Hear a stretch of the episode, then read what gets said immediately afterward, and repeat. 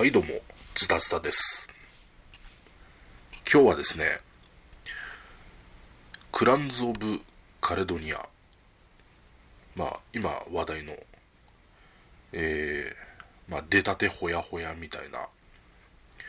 クランズ・オブ・カレドニアを、まあ、早々とやれたので、まあ、とりあえずやれましたよと、やってみましたよということで、ちょっとそれをテーマにして、喋ってみたいと思います。まあ、いつもみたいに、えー、これはすごい面白かったよ。うんこういうとこがこうで、こういうとこがこうで、ここがこうなんだよ、みたいな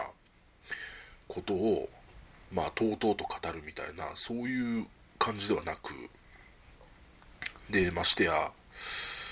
まあ、このゲームをうまくやるにはこういう風にやればいいんだよ、とか、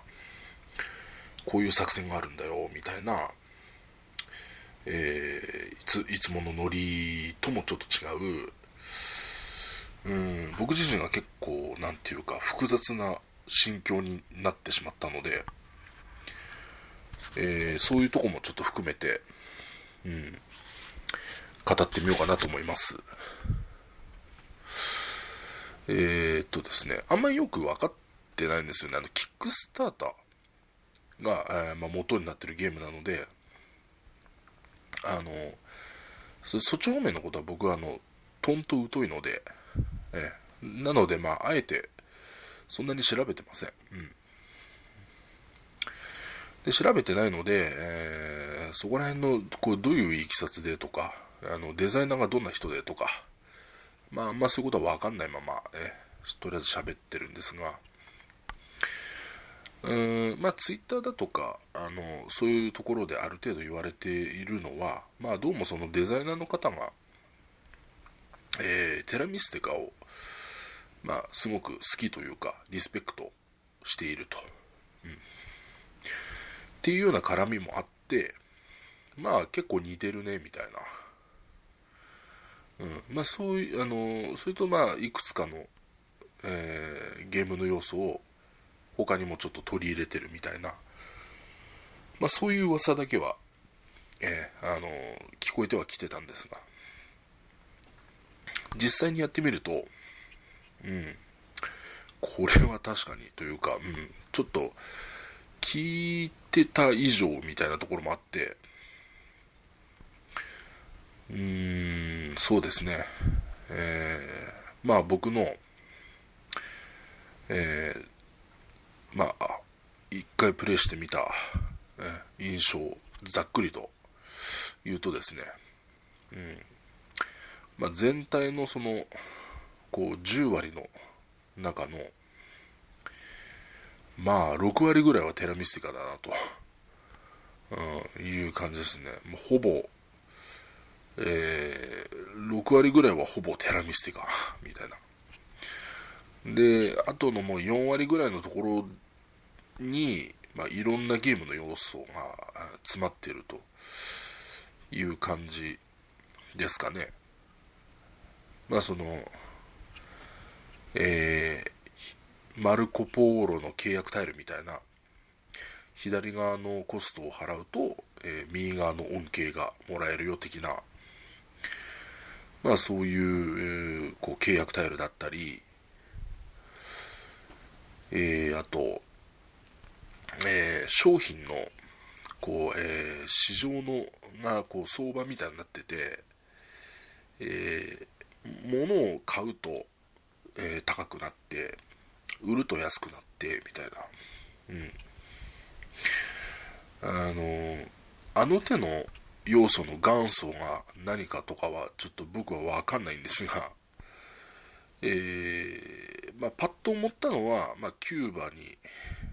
えーを彷彿とさせたというか、うん、あキューバっぽいな、まあ、それか、まああのスナベガドールみたいな、うん、感じですね。だから、まあ、結構前からありますよね、うん、キューバも結構古いゲームなんで、うん、あのまあ買ったら高くなる売ったら安くなると、うん、いうのがこう資材ごとにありましてね。まあそういう要素だったりとか、うん、あとそうですね、えー、こう工場を建ててってなんか小麦みたいなのがこうどんどん湧くようになってきたりしてまあそれをこう変換していく。パンに変換したりとか。えー、こう、えー、ウイスキーに変換したりとか、まあ、羊毛糸に変換したりだとか。で動物をこう屠殺すると肉になったりとか。そういったような感じの要素がまあなんとなくそのアグリコラを代表とする、まあ、ウベの、まあ、農業系のゲームの要素っぽいところもあったりなどなど、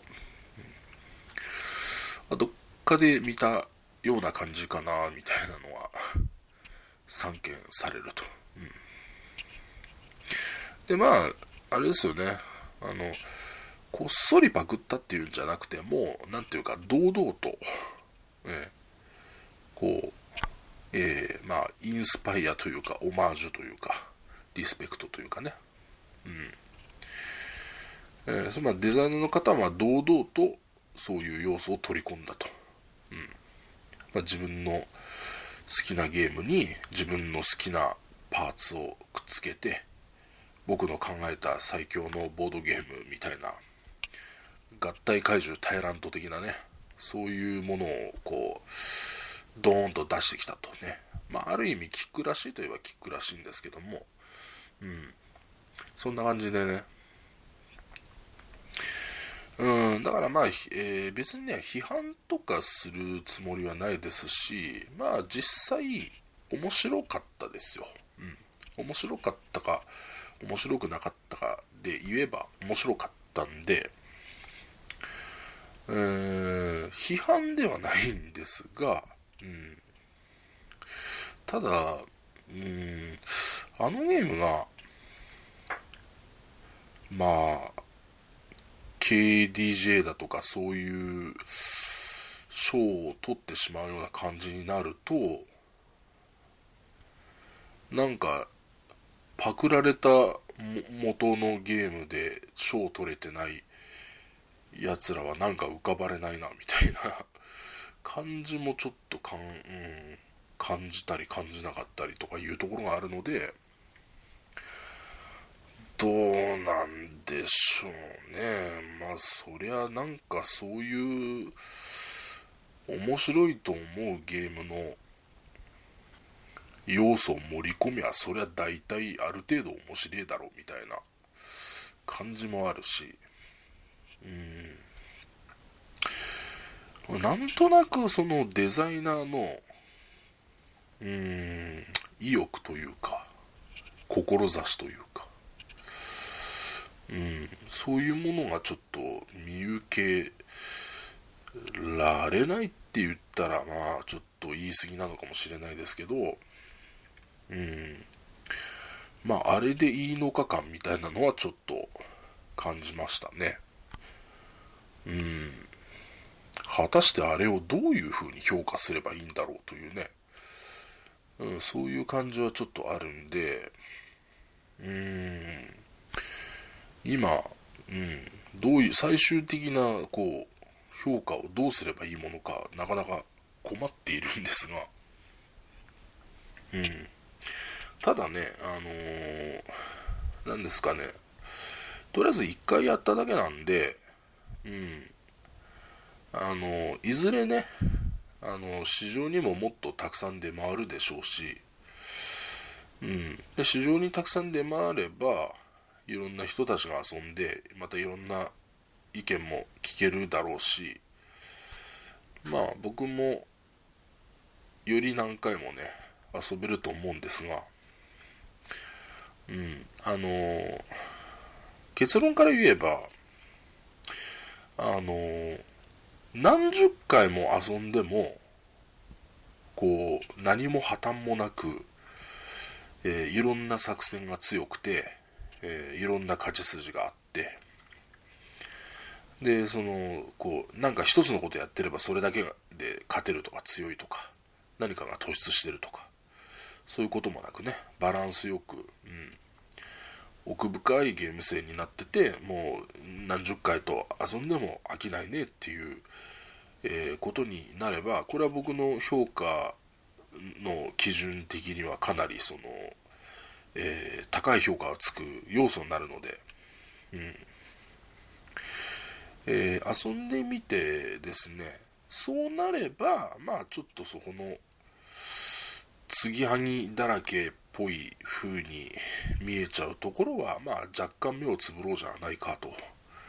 いう風になってくると思うんですね、うん、だから現状はとりあえず暫定的に、えー、僕はま10点満点中の7点ということにしておきました。はい。でうんまあ、えー、何回かやってみてこれが6点とか5点とかに落ちていくのか、まあ、8点とか9点とか上がっていくのかっていうのはまあやってみてのお楽しみっていう感じですかね。うん。まあでもそうだな。9点以上つくのはなかなかちょっとハードルが高いかもしれないですね。やってみてめちゃくちゃバランスいいじゃん、このゲームってなったら、まあ、8点ぐらいはいけるかもしれないですね。うん、なんだかんだで僕は斬新さとか独創性は結構その評価基準として割と重きを置いてるので、うん、そこはちょっと厳しいかななんかね例えば6割テラミスティカでも残りの4割がこれ見たことないぞっていうねちょっと驚くような、えー、メカニクスみたいなのを搭載してればまたそれはそれでねちょっと違う評価になるんですけどね。まあ6割テラミスティカで残りの4割もどっかで見たことあるようなパーツっていうところがうん若干なんていうかうんなんかあの、えー、台湾のメーカーでしたかね。どっかあのブラーノ島とかいう、うん、あのこうあこれフェルトが好きな人が作ったんだろうなっていうようなもうフェルトのゲームのどっかで見たような要素がいっぱいくっついてるみたいなゲームありましたけど、うん、僕も1回だけやったことあるんですけど、まあ、あれを、うん、近年ではもうあれにすごい近い印象でしたね。ここまでパクるかねみたいな、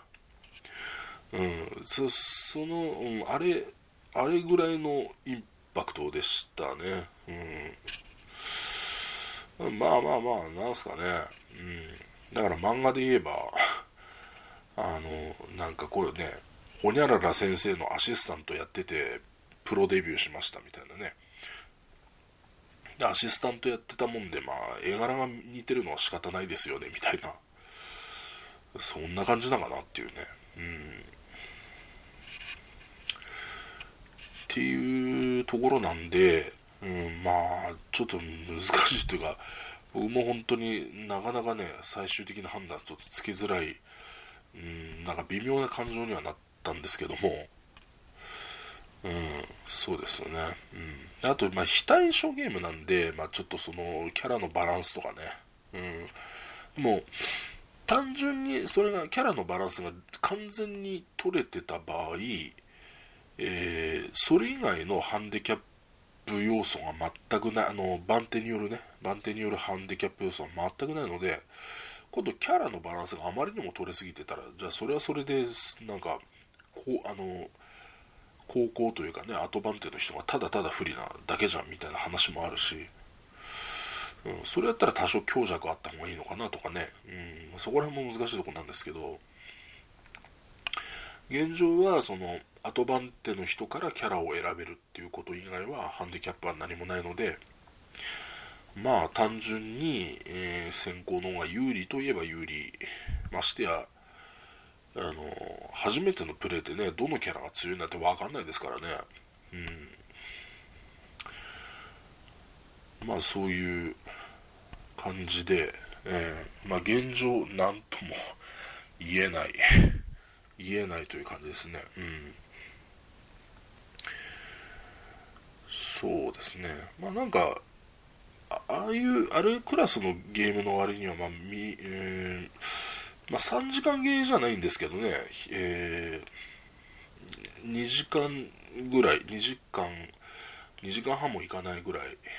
ですかね。テキパキやればね4人でも多分2時間でいけるんで。まあそれぐらいのうん中重量級みたいな感じなんですかね。うんまあテラミステカとかアグリコラよりは明らかに軽いと思います。うん。であそこら辺のゲームだとちょっと長いんだよなみたいな人とか、うん、もう少し軽かったら嬉しいなみたいな人だとうんまあ、クランズ・オブ・カレドニアぐらいがいいのかもしれないし。あとなんか箱の大きさとかもね結構小さいんですよね。思ったよりも。小さい。そんなにビッグな感じじゃないので持ち運びとかも便利そうなんでまあそういうところはあのいい点ですかね。うん。ゲームの内容じゃないですけどね全然。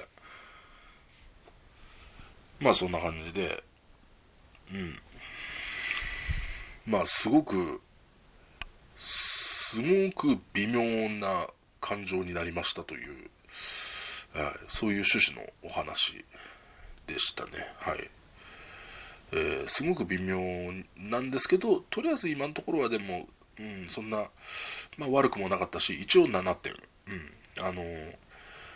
えー、プレイ時間が3時間を超えると僕のハードルはすごく上がるんですけど、まあ、そこのクラスよりは軽いので